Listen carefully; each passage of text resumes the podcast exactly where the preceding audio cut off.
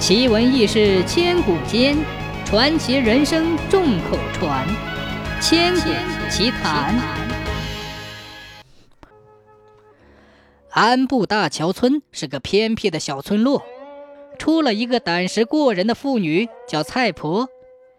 有一次，她得到了仙人赠送的兵书宝剑，便暗地里勤读兵书，苦练剑术，结交江湖好汉。准备造反，对抗腐败的朝廷。眼看时机成熟，蔡婆就选定了日子，准备聚众起义。仙人教他必须捉拿一个穿白衣的过路人，到时祭旗，才能成事。选定的那天午时快到了，众人已经排好队伍，就是找不到祭旗的人。忽然，村里走出一个白衣的妇人，朝祭坛这边闯过来。来的正好，蔡婆立即命人跑过去把他捉住，但推进一看，竟是自己的儿媳妇儿。原来媳妇儿不满婆婆要杀人祭旗的事儿，故意穿白衣服要与婆婆斗气，心想婆婆不敢杀她，何况身上又有孕。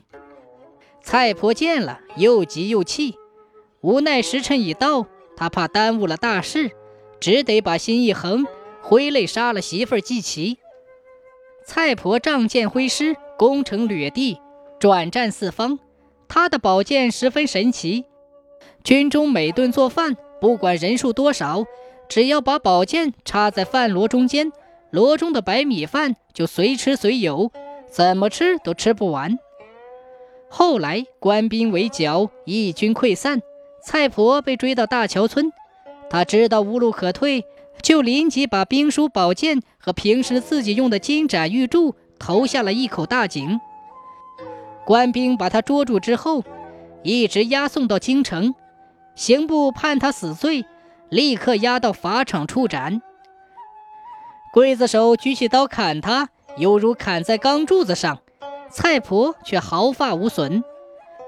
皇帝听说这事，也觉得奇怪，倒是皇后聪明。献上了一计，叫皇帝把蔡婆接进宫里。蔡婆住进了宫里之后，皇后表面亲近她，和她结成了姐妹，暗中叫宫女严加监视她。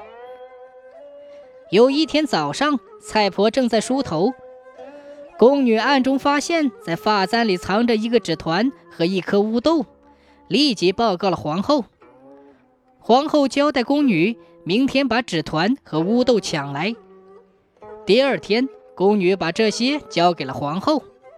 皇后展开了纸团，只是一张神符，估计这便是蔡婆的护身宝物。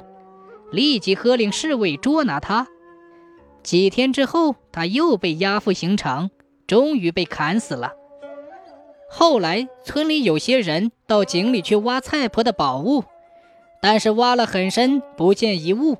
忽然见井泉突然喷涌而出，村里的人慌忙逃开，泉水立即涌满了一井。